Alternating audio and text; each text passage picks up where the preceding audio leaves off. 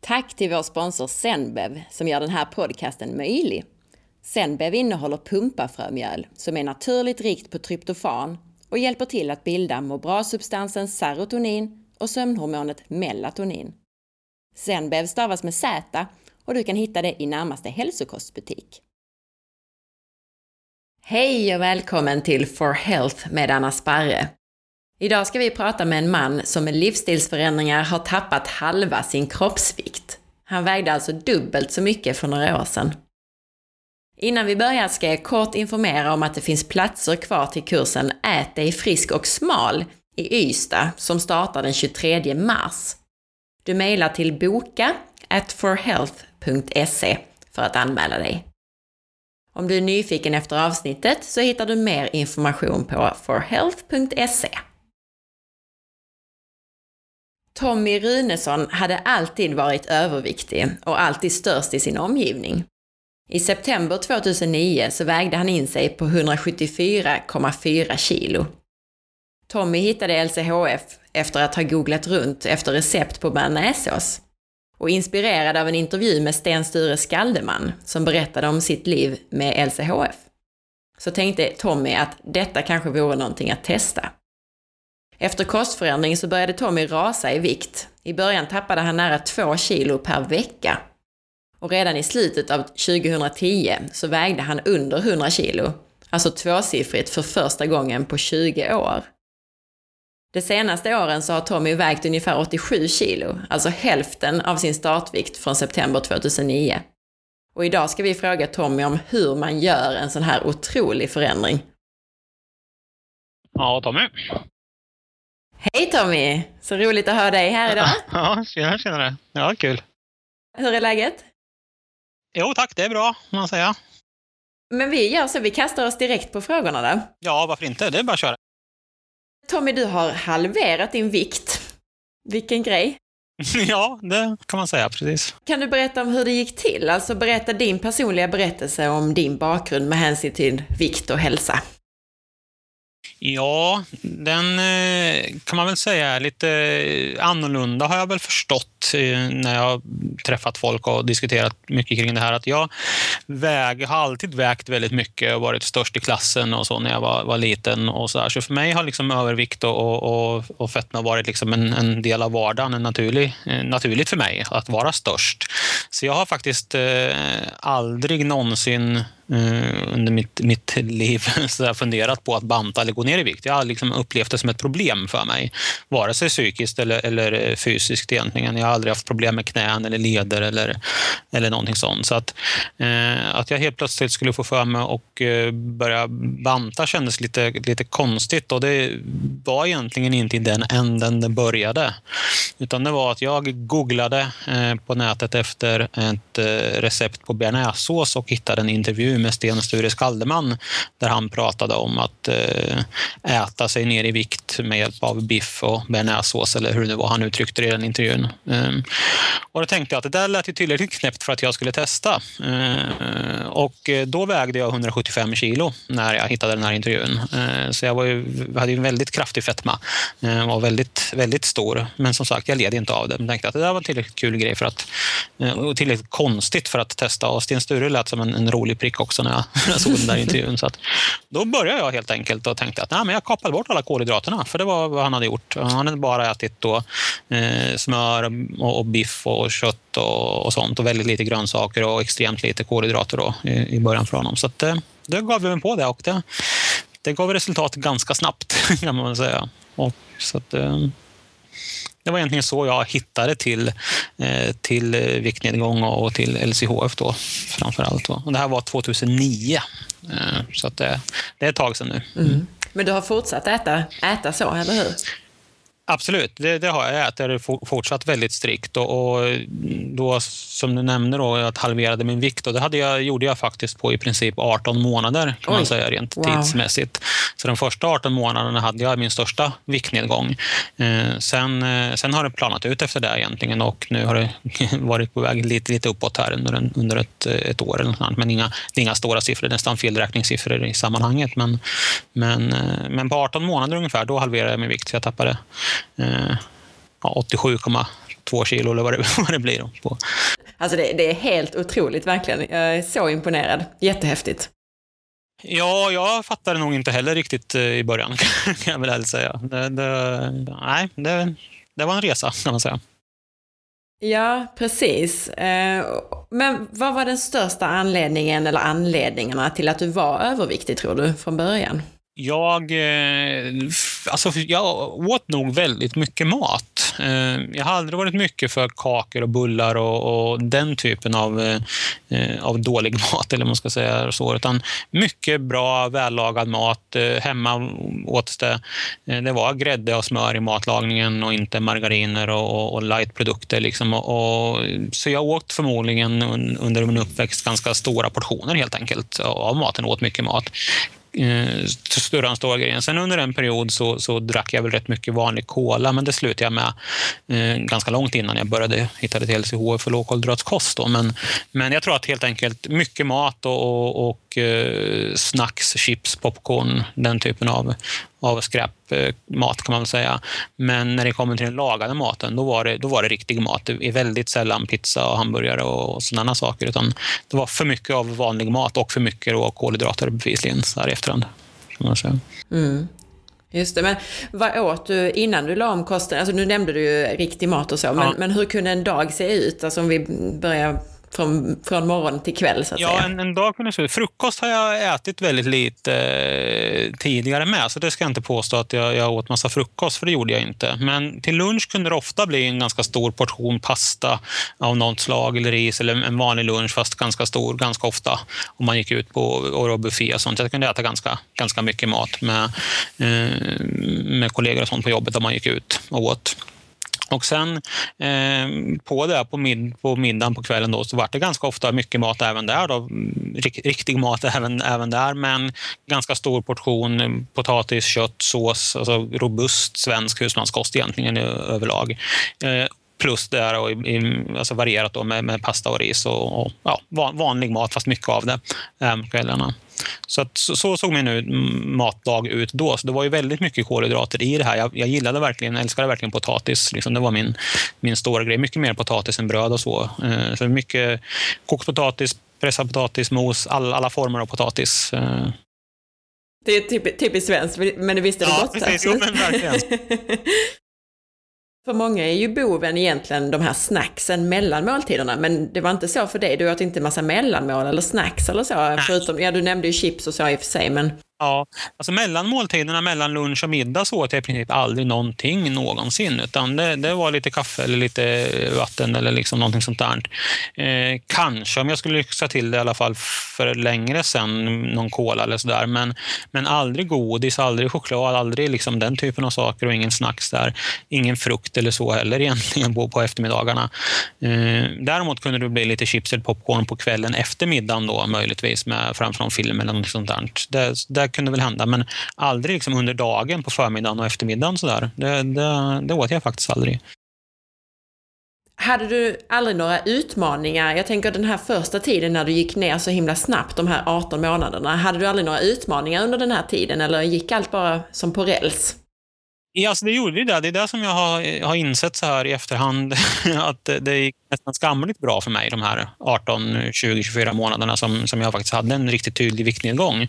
Jag hade aldrig några platåer eller, eh, eller sånt, utan det stannade aldrig upp. Visst, jag vägde mig varje vecka i början och sen vägde mig varje dag. Så jag har, har liksom viktdata från he, över hela perioden. Jag fortsätter med det även nu. Då. Men när jag tittar på den där grafen, alltså, det är väl någon vecka som det liksom gick upp ett halvkilo jämfört med innan. Alltså, liksom, hack i, i, i grafen är det ju, men det är aldrig några platåer eller sådär under den här tiden.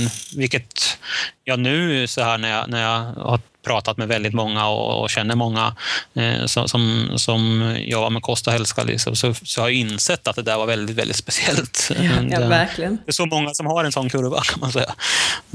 Men var det någonting, min nästa fråga var egentligen vad, vad var svårast under den här tiden, men, men var det någonting som var svårt? Nej, jag tyckte inte det. Alltså, jag, jag tycker att det var... Jag, jag, kan vara lite envis av mig. Så att jag när jag, när jag fick så bra resultat i början, liksom, jag tappade 3 kilo, 4 kilo, 3 kilo, 4 kilo liksom, första veckorna, då, då, kände jag att det här var det ju värt. Liksom, att jag, jag trodde att det skulle vara svårt att inte äta potatis till exempel. Eh, för det liksom, gillar jag verkligen med, med chips och pomme och ja, he, hela skalan egentligen. Men när jag fick den typen av resultat jag fick, då, då var det, blev det så självklart väldigt snabbt att inte äta kolhydraterna. Liksom det, det, det, blev, det i sig blev en motivation att, att fortsätta eh, med en väldigt låg kolhydratsnivå. Eh, och, och, jag upplevde heller inte övergångsbesvär i form av eh, konst i magen eller några sådana här grejer, utan det i princip helt smärtfritt, vilket också är aningen unikt då, när, jag, när jag pratar med folk och lite nästan som sagt skamligt, skamligt bra även på den, den sidan. Så att jag, jag upplevde aldrig några problem och jag har aldrig, eh, haft, jag har aldrig gillat öl och, och, och sånt tidigare heller. Så att sluta med öl, som många killar i alla fall brukar tycka är ett problem så det, det har heller aldrig varit något problem för mig. Jag har aldrig druckit öl innan heller och saknar det definitivt inte nu heller. Och, och så där. Jag var ingen brödmänniska som jag sa heller. Så att för mig blev det som sagt skamligt enkelt att bara koppla Nej, då kommer ju motivationen automatiskt också när man ser så snabba resultat, så det förstår jag verkligen. Många som jag träffar vet jag, de upplever ibland att de känner en viss orättvisa för att andra kan äta vad, eller, kan äta vad de vill eller sådär. Du, du kände aldrig så? Nej, det gjorde jag faktiskt inte. Och kanske lite grann av den anledningen också att jag är lite så här nördig av mig. Så att jag, jag, jag läste på ordentligt också under... Alltså I början hade jag ingen aning om vad LCHF var. Jag knappt jag visste vad en kolhydrat var om jag ska vara helt ärlig. Men, men, men, så fort jag såg den här intervjun och började det här och det började funka för mig, då knäppte det till och då köpte jag på med eh, Annikas böcker och, och Sten Stures böcker och så här och, och verkligen började läsa in mig på vad det egentligen är som händer. Och då när jag får den här ska säga, lite mer teoretiska bakgrunden till det här med blodsockerpåverkan, insulin och alltihopa det här, då, då klickar det direkt och då, då, kände jag absolut inte att oj, jag skulle vilja äta det där sockret eller den där bullen eller så här, för då jag insåg att det är ju livsfarligt rent helt ärligt med all det gluten och allt det sockret som finns. Så för mig, det blev liksom på samma sätt som när man liksom alldeles för sent tyvärr då fattar att cigaretter är jättefarligt och tobak och nikotin är farligt. Alltså, det blev lite grann, det blev liksom helt naturligt att, att inte äta det där skräpet. Om jag ska vara lite krass.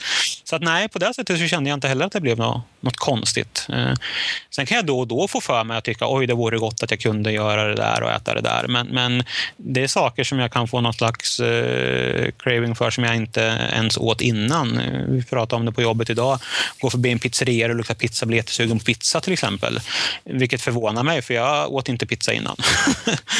Eh, men, men nu helt plötsligt när jag går på en pizzeria kan det lukta gott och tycka att det vore gott att kunna ta en pizza. Liksom. Men, men det går över väldigt fort. Har du upplevt några andra hälsoeffekter av din kostomläggning, eh, alltså än, än själva vikten? Eller av din kostomläggning och viktnedgång, ska jag säga? Ja, alltså det, det, blir ju efterkonstruktioner i sånt fall egentligen eftersom jag på många sätt inte hade några hälsoproblem innan, även fast jag intellektuellt förstår att eh, naturligtvis med 175 kilo så det är klart att det finns hälsoproblem i en sån kropp. Eh, det gör det, men det var inga upplevda sådana, vilket gör att jag heller inte kan påstå att jag kände några jättetydliga positiva hälsoeffekter mer än den rena viktnedgången. Ehm, och den förde med sig då kanske att jag blev rörligare och började promenera lite mer aktivt i alla fall. Jag har aldrig haft problem med att promenera eller gå och haft kondition och så tidigare heller. Men, men det är klart att man fick en mycket, mer, en mycket större rörlighet. Så det skulle jag nog säga är den största förändringen möjligtvis. Mm. Ja, men det är en jättebra bra vinst, absolut. Nej, anledningen till att jag frågar är ju att många de kanske inte känner sig så här, alltså när man ändrar kost eller ändrar livsstil så kanske man, man kanske inte tänker på vissa saker innan men, men sen efteråt så tänker man men oj vad mycket piggare jag blev eller sådär. Så att det var därifrån eh, frågan kom. Men rörlighet är ju en enorm vinst verkligen. Ja, det är jättebra. Men det är, och just med pigghet, och det, det frågar folk eh, annars med. Alltså, och, och jag, tyck, jag upplevde nog inte det. För jag, jag, jag har alltid varit pigg. inte behövt jättemycket sömn. Alltså jag, jag, jag vet inte. Mm, så på det så kan jag säga att rörligheten är nog där som jag... Men sagt, det är inte att förringa det i och för sig. Så att, eh, Nej, vi, vi mm. vet ju i och för sig redan att du är Superman. Sen, som, så kan man gå ner, kan man gå ner så mycket i vikt. Så. Men hur har det varit nu efter viktnedgången? Alltså, många som har gjort till exempel gastric bypass-operationer går ner i vikt snabbt, alltså lika snabbt som du har gjort här. De får ibland svårt att hänga med rent mentalt och kan mm. ibland känna sig deprimerade. Har du mm. Eh, känt av det med din snabba viktnedgång? Nej, inte ur ett depressionsperspektiv alls, men däremot att mentalt hänga med. Det har jag ju märkt flera gånger och det fortfarande idag så har jag svårt att gå ner på knä till exempel, på krypa ner på golvet eller något sånt, att tappa någonting och plocka upp för att hjärnan tror fortfarande att det är lite besvärligt och, och jobbigt att ta sig upp. och sådär. Och, så jag, jag, det kan komma på mig själv ibland att men det här var ju inget svårt längre. Alltså, och, och, det är fortfarande, fortfarande idag när jag ändå har vägt eh, så pass lite som jag ändå, eller hur man nu ska trycka, som jag gör nu i, i alla fall en tre, tre fyra år snart. Då. Och, och där kan jag fortfarande fatta har svårt att fatta. Eh, hjärnan är inte riktigt med i vissa, vissa fysiska situationer. Så. Eh, det, det skulle jag nog vilja säga. Tänker du på dig själv som normalviktig generellt nu? Eh, eller, eller ja, det känner du? ja, det gör jag. Det, det, var nog för ett, ett och ett halvt, två år sedan kanske, lite svårt med tidsangivelserna, men där jag faktiskt nästan över en dag upplevde att shit, det här är ju jag nu och det där gamla är inte jag längre. Så att nu, nu är jag i ett läge där jag inte känner igen mig själv på de gamla bilderna. Eh, Medan det tog väldigt lång tid för mig då att faktiskt förstå att jag såg ut som jag gjorde. Jag menar, jag fick ta nya körkort och, och nya passfoton och sånt för att man kände ju inte igen mig på bilderna. och och sådär. Och, och det, men, men det tog ganska lång tid innan jag själv eh, inte känner igen mig på de gamla bilderna och nu ser vem jag är. Det är lite svårt att förklara, men, men, men, det, men det var nästan över en dag där som det bara klickade till. Det jag sa att fasen, det här är jag. Mm. och det där är inte jag längre. De flesta som går ner i vikt eller bantar då på mer traditionellt vis, alltså oftast genom någon slags svältkur, de brukar ju gå upp igen. Alltså det mm. blir en så kallad jojo-bantning. Ibland går man till och med upp mer än vad man gick ner från början. Ja. Och, och, du nämnde lite här nu att, att du hade kanske gått upp något kilo här på sistone. Men, men har du haft några sådana motgångar, alltså på så sätt att du har lagt på dig vikt igen? Nej, in, in, inte några, några större sådana grejer. Alltså jag har varit nere som lägst strax under 80 kilo. Eh, det vill säga att jag har gått ner över 94-95 kilo totalt. Då. Alltså den här, på den, den lägsta invägningen jag haft, kan man väl säga. Eh, och sen har jag legat kring mellan 85, 87, 88, liksom där någonstans ganska länge. Nu är jag över 90 har varit ett, ett, ett halvår, ett år. Så att jag har liksom, det har liksom, trenden under förra året var svagt uppåt. Så jag ligger där någonstans strax över 90 idag. Eh, Eh, och det har jag väl lite funderingar kring. Mera av nyfikenhet skulle på vad det beror på, inte någon slags panik eller, eller så här, oj, vad är det som är på väg att hända? Utan det är snarare att jag är lite fundersam på så här, hur kommer det här sig när jag äter relativt lika som jag ändå gjorde under viktnedgången. Just det, men vad, vad tror du att det beror på? Det? Jag har mina teorier och, och, eh, till viss del har jag väl ätit lite annorlunda. Det har varit lite mera luncher kanske, lite mera mat. Kanske inte i kaloriintag, men i kolhydratsintag. Det har inte varit det här riktigt superstrikta som jag åt under ganska lång tid. Eh, sen om det påverkar inte, det vet jag inte, men det är en sak. Eh, det andra är att jag under eh, under egentligen hela förra året eh, nog känner att jag var stressad på ett sätt som jag inte har varit tidigare. Det var eh, situation på jobbet, på arbetsplatsen och lite grann sådär som, som jag ändå kände att det där har en viss påverkan. Så att jag, jag, jag tror att det här med hormoner som Martina och många skriver om och pratar om, och så, jag, jag tror mycket på det här faktiskt. Så att, eh, jag skulle tro att det var en bidragande orsak med kortisolpåslag och sådär kanske eh, kring det här. Att det gör att, att, att kroppen håller. Sen började jag promenera mera under förra året också. Ännu mera, lite mera målinriktat, vilket kanske gör att det byggts på lite muskelmassa även fast det inte syns i impedansvågen. men jag vet inte, men det kan vara lite olika sådana saker. Mm. Intressant. Har, har du gjort några förändringar nu som du tror kan hjälpa, eller om du nu vill gå ner de här kilona igen, det vet Absolut. jag ju inte, men, men, men har du gjort några förändringar? Eh, nej, jag har börjat eh, göra lite förändringar. Jag, jag, har definitivt eh, fortsatt med motionen. Jag ska öka upp motion, motionerandet eh, ganska mycket mera nu. Men det är egentligen inte för viktnedgång utan det är mera för ett, ett lite långsiktigare mål som jag har med det eh, i andra former än viktnedgång. Men sen ska jag nu, har jag bestämt mig för att jag ska strikta till maten och köra det riktigt, riktigt strikt under ett, en, tre, fyra, fem veckor här och se om, jag, om någonting kan hända. Se hur kroppen reagerar på att verkligen köra så superstrikt som det bara går under en period. Men det är med, med, med, jobb och sånt, det blir lite luncher och sånt i alla fall. Så det är inte helt lätt att, att vara så superstrikt. Men jag, jag ska ge mig på i alla fall ett, ett försök här tänkte jag. Skärpa till mig. för att se om det ger något resultat. Sen, sen, är det inte någonting som jag oroar mig för och egentligen bryr mig jättemycket om huruvida jag väger eh, 85 eller 90. Det, det, det bryr jag mig inte så mycket om. Eh, det gör jag inte, utan det, det är hur jag känner mig som är viktigare. Liksom. Ja, nej, det är ju fortfarande väldigt marginellt jämfört med ja, din ursprungsvikt, ja, så att säga. Ja, exakt. Så det, det är lite grann så jag tänker. Mm. Mm. Men apropå det här nu då om att strikta till, hur, hur äter du nu egentligen? Nu äter jag och har gjort väldigt, väldigt länge eh, normalt. När jag kontrollerar mitt matintag så äter jag bara en gång om dagen. Eh, jag äter inte frukost, jag äter inte lunch normalt, eh, utan jag äter bara en ganska ordentlig portion till middagen. Eh, och den brukar vara någonstans mellan, mellan ja, fyra och åtta ungefär på kvällarna. Så jag brukar säga att en, en, en, mina, en min variant av 16-8 är att jag äter någon gång mellan, mellan 16 och 8 helt enkelt. Klockrent. det, det, är så jag äter och försöker äta. Liksom. Och, och vad är det då, vad består då maten av?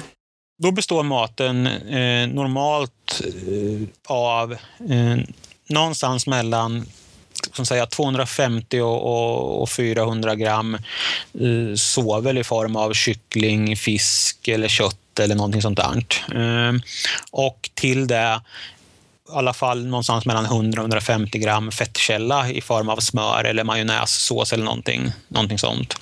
Och sen kan det bli eh, ganska mycket då och då till och från blomkål, eller spenat eller sparris eller någon sån bra, bra grönsak. Det, det är i princip så en, en normal måltid ser ut för mig. Eh, och tyvärr då, då lite grann kan det bli lite ost, just eh, snacks i form av ost och, och lite grann sådär. Så det, där, det är väl en av de strikta grejerna jag ska försöka göra nu. Försöka för 71 gången kapa bort ost och mjölkproteiner och mjölkprodukter, mejeriprodukter mer och mer. Gör du någon gång något undantag från den här, eh, alltså du, du nämnde att du ibland äter lunch, men, men jag tänker från just den här kompositionen av måltiden, den här strikta LCHF-maten, gör du någon gång ett undantag? Nej, det gör jag inte när jag kontrollerar maten själv. Det gör jag inte. Utan då, då är det verkligen så. Det kan, ibland kan det bli att jag blir lite sugen på någon, någon lite inom stationstecken, något sämre grönsak, att jag lägger till något, något, sånt. Men det är aldrig någonsin så att jag, nej men nu tar jag lite ris. Eller så, på det sättet gör jag det inte. Utan däremot kan det vara så att när jag har ätit lunch, när man går ut och äter lunch, så är det väldigt sällan man hamnar på ett ställe där man kan få upp fettnivå. Det är väldigt lätt att bli bort, få bort kolhydraterna, det är inga problem. Liksom. Det, det, går att lösa nästan på vilken restaurang som helst. Att det, är bara, det är bara att inte äta potatisen, så det är inte så speciellt svårt. Men att få upp fettnivån kan ibland vara lite svårare, så då kan jag behöva liksom parera där på kvällen med lite mera fett för att, för att stå mig. Men, men annars så, så absolut försöker jag ligga på absolut minst 75 procent från energi från, från, från fett till exempel. Ehm, för att jag vet att jag det behöver jag för att stå mig. Mm. Och då pratar vi inte gram, utan då pratar vi energiprocent, så att säga. Energiprocent, ja just det, det där är lite, lite trixigt. På. Nej, men precis. Men, så för att lyssnarna ska förstå så handlar det ju om att fett innehåller fler kalorier per gram, kan man säga. Så att, ja. mm, precis, så man får mer energi per gram. Ja.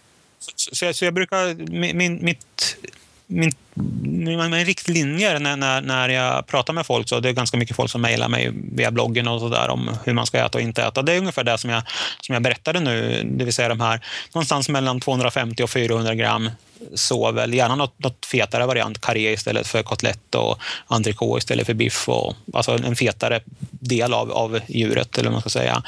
Och sen är det då det här 100-150 gram beroende på vad det är fettkälla. Sen finns det inte mycket utrymme kvar för, för kolhydraterna där, utan, utan då är man ganska mätt på det. det, det, det fett och sånt mättar ju väldigt, väldigt bra. Så äter man enligt den principen, ja då blir det de här 75-80 procenten energi från, från från fett helt enkelt. Det, det är svårt att undvika. Mm. Eh, Många jag träffar de tycker, i alla fall innan de lägger om kosten, att det är svårt att hitta bra fettkällor som de tycker är goda. Har du några sådana favoritfettkällor eller några tips till dem som säger så? Ja, nej, alltså jag förstår, jag får de frågorna jättemycket också. Det, det är just det här, jag brukar kalla det fordon. Alltså, när, när jag pratar engelska så brukar jag kalla det vehicles, då, alltså för hur, hur, man får i sig den här mängden fett. Eh, och, och, det är klart, där finns det lite tips, tips man kan, man kan ge sig på. Och jag har ju inga problem med att äta smör, kan jag säga. Utan jag, jag kan nästan äta smör med sked. Så pass gott tycker jag att det är. Eh, men det man kan göra, det finns ju de här eh, jag, alltså, blanda ut smöret med någonting till exempel. Jag, jag har en favorit sen, sen en period som jag, jag, äter ganska ofta. Det är att jag, jag blandar ut kanske 100 gram smör med 100 gram getost eh, och har det rumstejpat på två sätt. Det går att mjuka ihop till exempel. Och det, det, den getost, det är getostsmöret då, som blir väldigt, väldigt fett då med, med så pass mycket ost och sen så pass mycket smör. Det det luras man att tro. Det, det, smakar inte så fett som det faktiskt är. till exempel. Det, att blanda ut smöret. Med, man kan blanda smör och ägg till exempel för att få i sig smöret. Och man kan blanda majonnäs och ägg. Alltså blanda ut det med någonting som blir lätt att eh, äta och ta bort den här kanske lite eh, fettiga smaken som, som folk inte gillar. Men sen efter ett tag så märker jag på folk att man, man, man lär sig att äta det där fettet. Man måste komma över den här tröskeln eh, med, med fettskräcken som fortfarande sitter rätt djupt. Alltså. Precis, och, och dessutom så är det väl så med alla saker att ju mer man äter det desto godare blir det. Tycker ja. jag själv i alla fall. Mm. Ja, så här. Och just smör går ju att krydda upp så enormt mycket. Jag menar, ösa i massor med vitlök till exempel så, så, har det ju, eh, så, så, smakar det ju inte smör utan det smakar det vitlök om man nu gillar det. Eller blanda ut med lite olivolja, lite hackade oliver till exempel. Också jättebra bra fett från oliverna och smöret. Så att säga. Så att den typen av, av utblandningar kan man göra. Blanda smör med, med burk tonfisk till exempel är också ett jätteenkelt sätt att få bort smörtänket och, och få mat samtidigt nyttig mat. Då. Så, där. så det är mycket sådana fettfordon som, som man kan lura sig själv med lite grann att äta. Mm, jätte, vilket bra ord och vilka bra tips. Mm. För att lyssnarna ska få lite mer inspiration på hur man kan äta och leva och dessutom lära känna dig samtidigt så tänkte jag ta några kortare konkreta frågor. Mm, absolut. Så den första är, vad har du ätit idag? Ingenting ännu. så är det rätta men, eh, men det jag ska äta, om vi går mm. dit, det, är väl, det blir nog tre eh, skivor fläskkarja och sen något kryddsmör. Mm. Jag har inte bestämt mig för riktigt för jag ska krydda upp det med ännu, men förmodligen blir det väl åt eh, curry, asiatiska hållet skulle jag tro. Mm. Ska, kommer du ha några grönsaker till? Uh, nej, det blir det nog inte idag. Nej. Vad, vad åt du till middag igår, eller till må, måltid igår?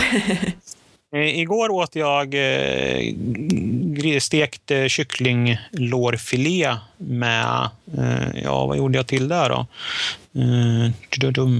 Det var nog i alla fall, vart helt osäker. Kyckling i alla fall var det och sen smör bara till. Precis, ingen grönsak igår heller. Nej. Så var det. Så att det var, Har det var ganska du mycket, nästan ja. 500 gram. Så det var ganska mycket. Mm, just det. Har du någon favoritmat? Ja, alltså, som en enskild eh, sak så är det ju kryddsmör i olika former. Det skulle jag nog säga på det sättet. Eh, och tittar man lite bredare så är det väl fläsk, fläskkött gillar jag väl mer än nötkött och kyckling och andra grejer också. Äter du något tillskott? Eh, nej, det gör jag faktiskt inte, för koffein brukar folk säga räknas inte riktigt, så att det, det, det, fast det är rätt mycket kaffe. Men, men eh, jag försöker att komma ihåg ibland att äta D-vitamin över vintrarna faktiskt, för det berättar alla för mig att det måste man se till att få i sig. Men jag glömmer bort det efter en vecka. Eh, och jag ska inte påstå att jag upplever att jag mår vare sig bättre eller sämre när jag gör det. Så att nej, jag äter inga tillskott alls faktiskt, skulle jag nog säga. Det är väl ett gott tecken på att eh, den riktiga maten som du äter faktiskt innehåller det man behöver, gissar jag. Ja, jag, jag vill gärna tolka det så med. Liksom jag äter som sagt mycket, eller till och från och broccoli och de här nyttiga grönsakerna. Inte de här tomma grönsakerna som, som isbergssallad och så, utan det är broccoli, det är spenat och sånt som innehåller så väldigt mycket. Så jag, jag tror faktiskt att min kropp klarar sig rätt så bra på det som den får mm. därifrån. Äter du någon inälvsmat?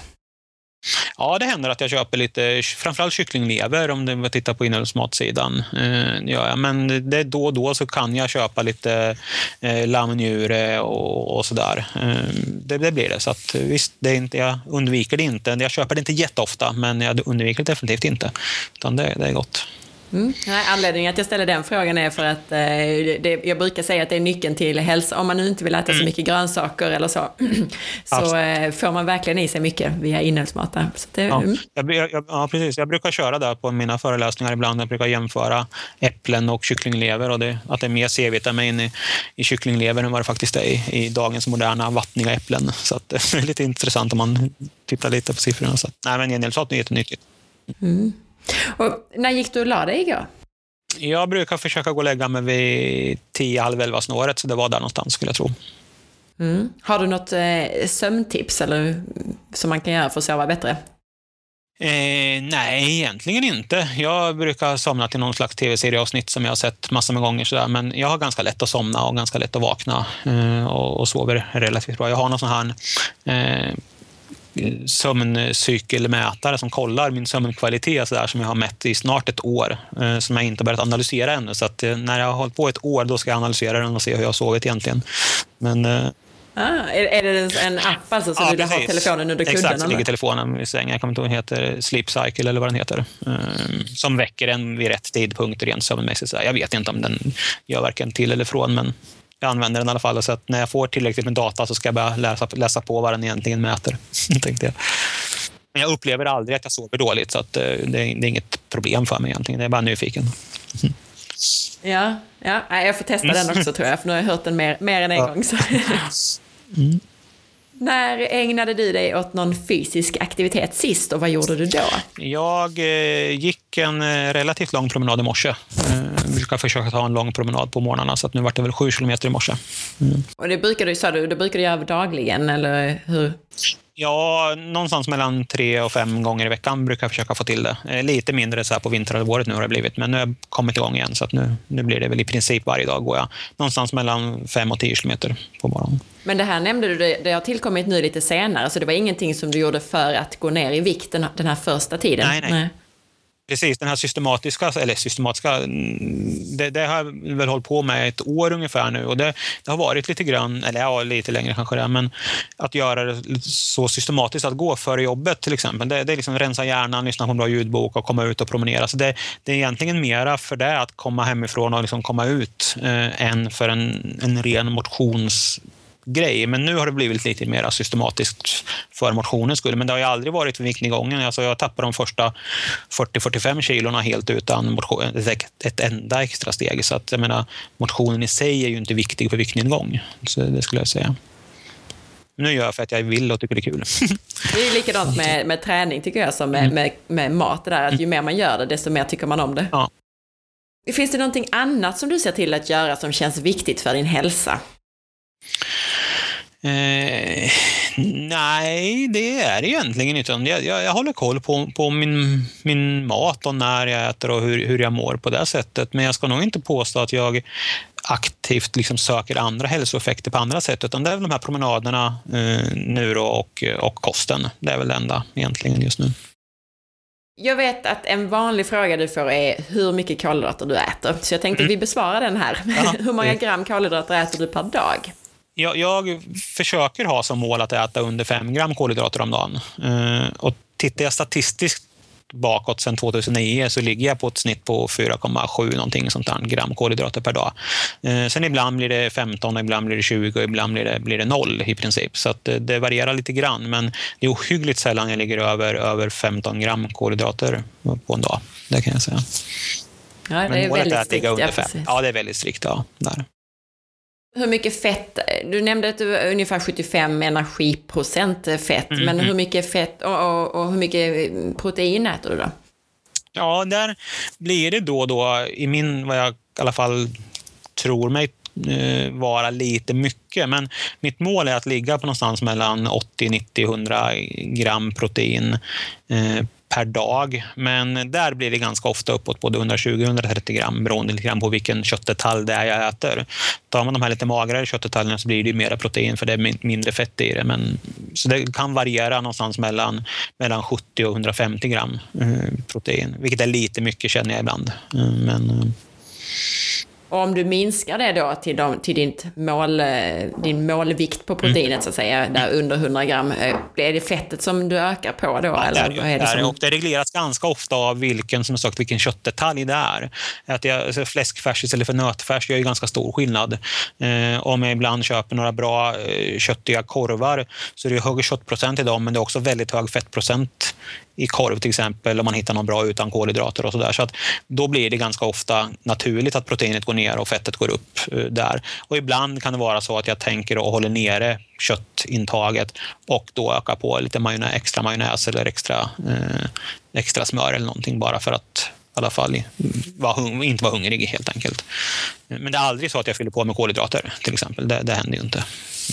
Nej, just det. Men känner du att du behöver räkna även fett och protein, alltså inte bara kolhydrater? Du behöver räkna eh, hur mycket du får i dig? Nej, det behöver jag inte, men jag gör det för jag tycker det är roligt. Eh, jag har för statistik. Jag har ju fört statistik sen, jag tror jag daglig data sedan typ februari 2010 eller någonting sånt på allt jag äter varje dag. Um, så att jag gör det för att jag tycker det är roligt. Jag, jag mäter inte för att styra mig, för jag, jag har full koll på vad, vad, jag, vad jag äter och inte äter. Jag, jag vet hur mycket jag får i mig på det som ligger på tallriken. Jag, så pass mycket erfarenhet har jag fått eftersom jag har mätt så mycket som jag har gjort och vägt och så. Så att, eh, jag gör det för att jag tycker det är kul att samla data för att liksom, ha siffror i, i, i mitt spreadsheet. Liksom.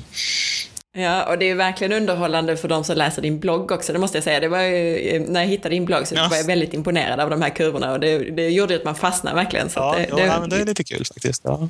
Sen nämnde du det här också att du, att du då oftast bara äter en enda gång per dag och det är ju många som förbryllas av det här. Och ja. Varför gör du det? Jag vet inte, eh, om jag ska vara helt ärlig. Eller ja, jag vet varför jag inte gör det och eller varför det är så här. Och det, alltså, jag är inte hungrig på morgonen eller, eller på lunchen eh, speciellt. Så att jag har liksom inget, Eh, jag jag känner inte att jag har något energibehov att tillföra mer energi i kroppen, om jag uttrycker mig så. Då. Utan det, det, för jag kör liksom på en princip att, att är jag hungrig så äter jag och är jag inte hungrig då känns det lite onödigt att äta på något sätt. Um, och, och, eh, men det här är ingenting som har varit planerat och jag bestämt för att nu ska jag göra så här, utan det, det, bara blev så eh, för några år sedan att jag insåg att ja, det var inte så, jag missade hoppa över någon lunch på jobbet och sådär och då kände jag att ja, men, jag, är inte, det min, jag inte mer hungrig på kvällen än, än vad jag var när jag åt lunch. Och, och så där. Och då kände jag att nej, men då så var det flera luncher som hoppades över och sen rätt vad det var så, så kände jag att nej, men det, det är inte onödigt att trycka i sig mat om man faktiskt inte behöver den.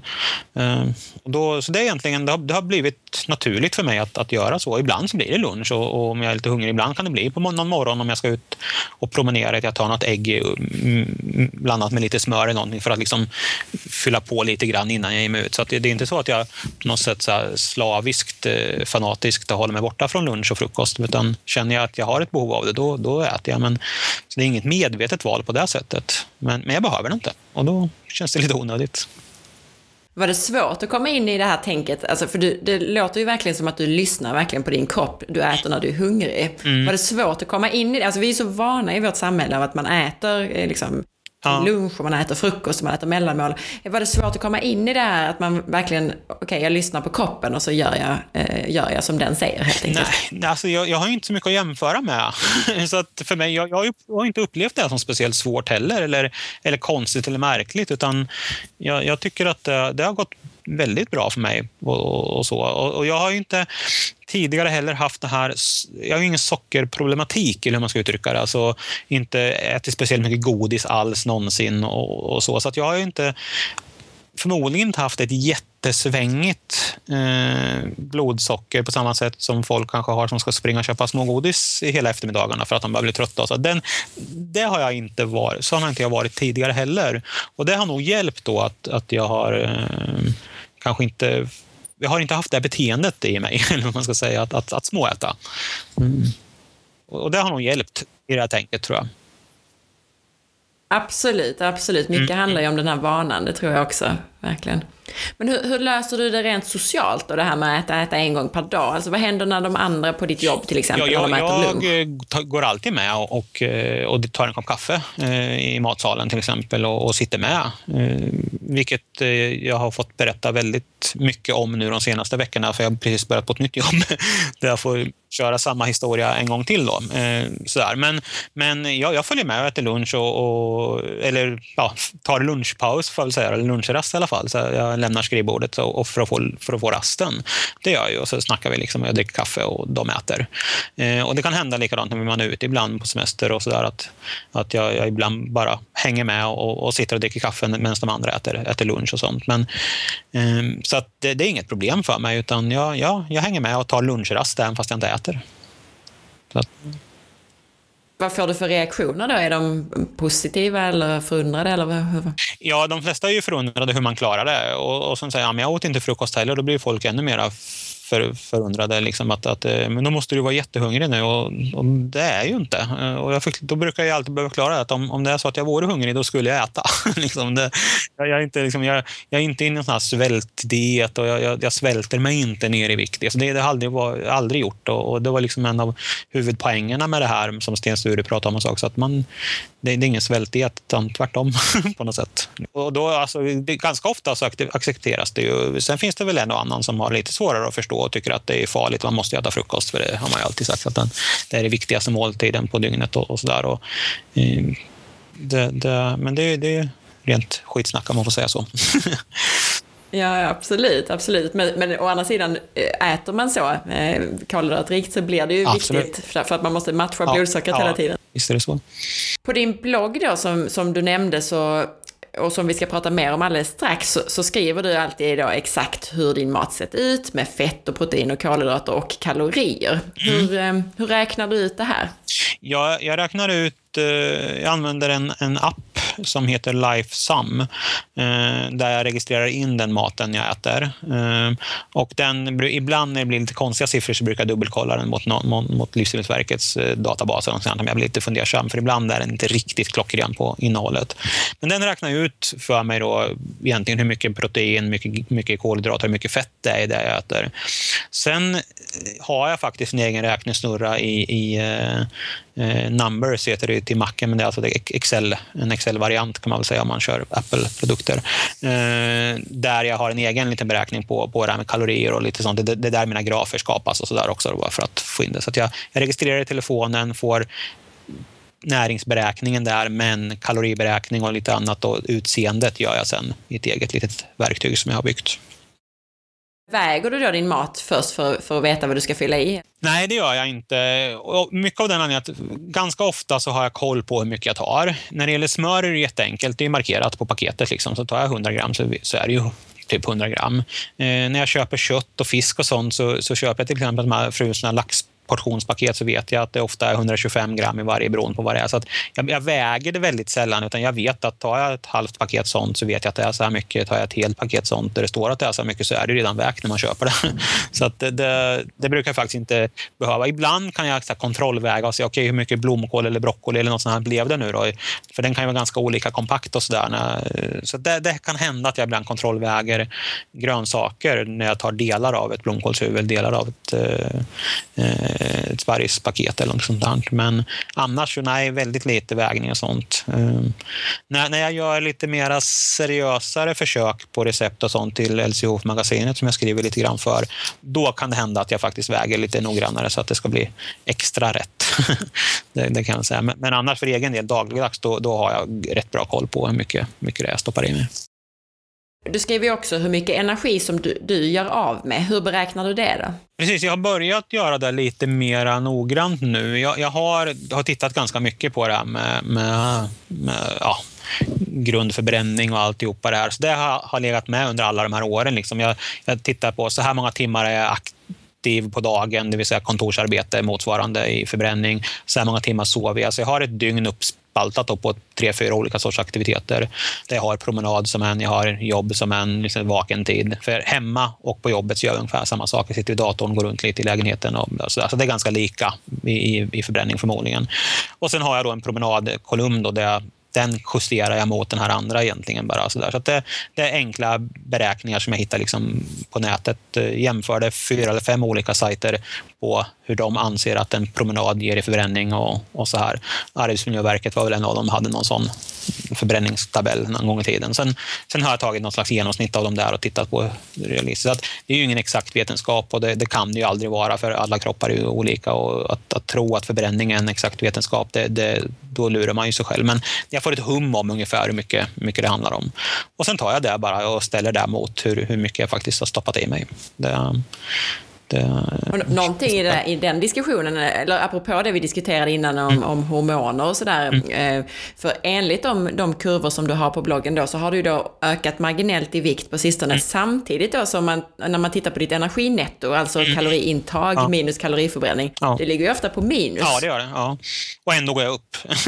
så att, ja, ja så men precis, precis. Så där kan så... vi liksom kassera hela den här kalorier ut och kalorier in-teorin, eller hur? Alltså i, i, i stora delar så, så, tror jag det. Alltså. det det, Eh, sen, sen, är det ju som sagt med kalorier och energiberäkningar, både i vad man äter och, och, och, vad man förbränner, så är det ingen exakt vetenskap. Så att om, står det att det ligger på minus 200 så kan det lika gärna vara plus 50 egentligen. Alltså det, så pass exakt är det ju inte. Men däremot om jag ligger på, skulle man ligga på minus 600 kontinu, eller konstant, liksom, ja, då, då kan man ju verkligen börja fundera på vad, hur, hur sann den teorin är.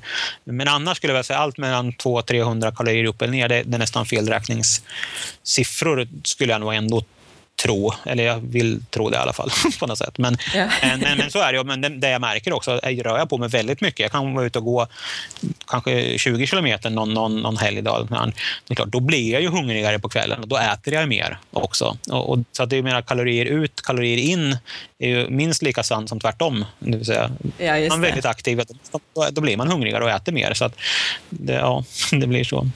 Men, men jag, jag får ju lite sån kritik ibland på bloggen, eller kritik ska jag inte säga, men åt hållet i alla fall, kommentarer just där, varför mäter du kalorier? Det ska man ju inte göra när man äter LCHF och det här. Men jag gör det ju återigen av det är kul. Alltså jag, jag tycker det är roligt och spännande att se eh, hur, hur hur det fungerar. Liksom. Så jag, jag styrs ju aldrig av det. Det är inte så att jag, oj nu har jag ätit 2200 kalorier, nu måste jag gå en promenad imorgon bitti. Alltså, de tankarna finns inte hos mig alls. Utan jag styrs aldrig av kalorierna, utan det är bara data som jag får som bonus på det jag gör i övrigt. Liksom.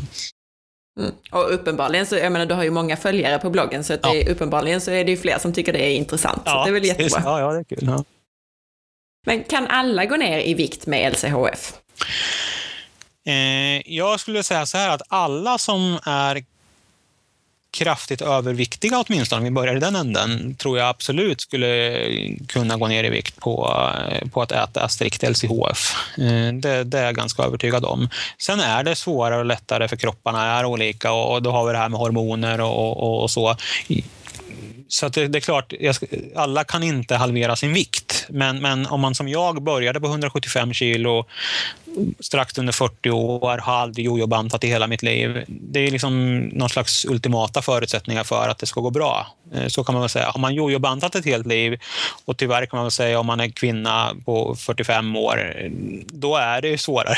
Det, det, det, det tror jag. Men, men ja, jag tror absolut att man kan, eh, att alla kan gå ner i vikt på, på LCHF. Eh, men framför allt finns det så mycket andra hälsoeffekter som, som ändå ligger där och, och bubblar när det gäller det här med gluten och socker och, och sådär. Så att eh, även om man kanske inte tappar några 40, 50, 90 kilo som jag har gjort, ja, då tappar man eh, 5-10 kilo. Så eh, de övriga hälsovinsterna är nog så pass mycket värda så att det är dumt att göra någonting annat.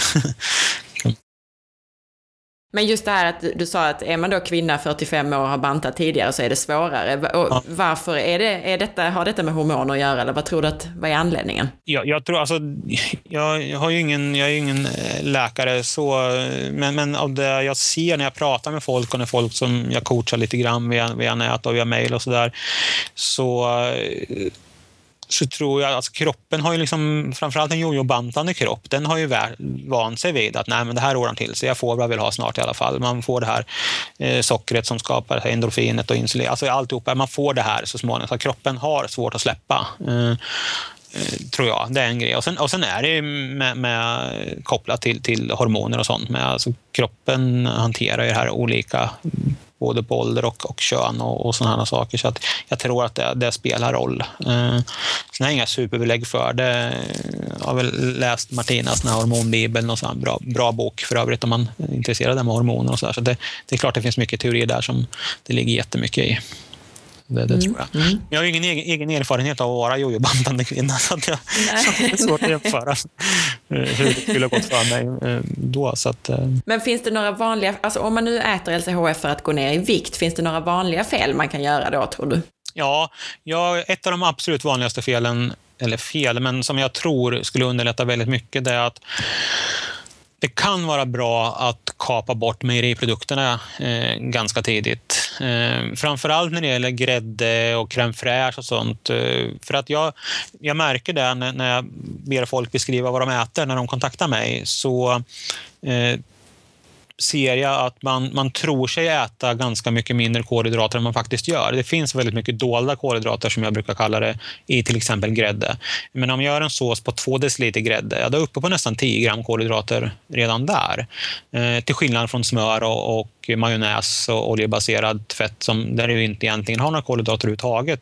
Och likadant crème fraîche med, visst det är 34 procent fett och det är jättenyttigt. Och så. Jo, men det är, blir rätt mycket kolhydrater. För jag, det är väldigt få som bara äter, gör en sås eller en god stuvning, något bara en deciliter grädde till exempel. Det blir ofta två deciliter och då blir det mycket kolhydrater. Och så någon grönsak till det och, och så där. Så att det drar iväg med mejerierna. Mm i rent kolhydratperspektiv. Sen är det många som också har problem då med, med, med laktos och, och, eh, och mjölkproteinerna i sig dessutom som, som spökar lite grann. Men främst tror jag det är att man faktiskt får i sig mer kolhydrater än man tror. Mm.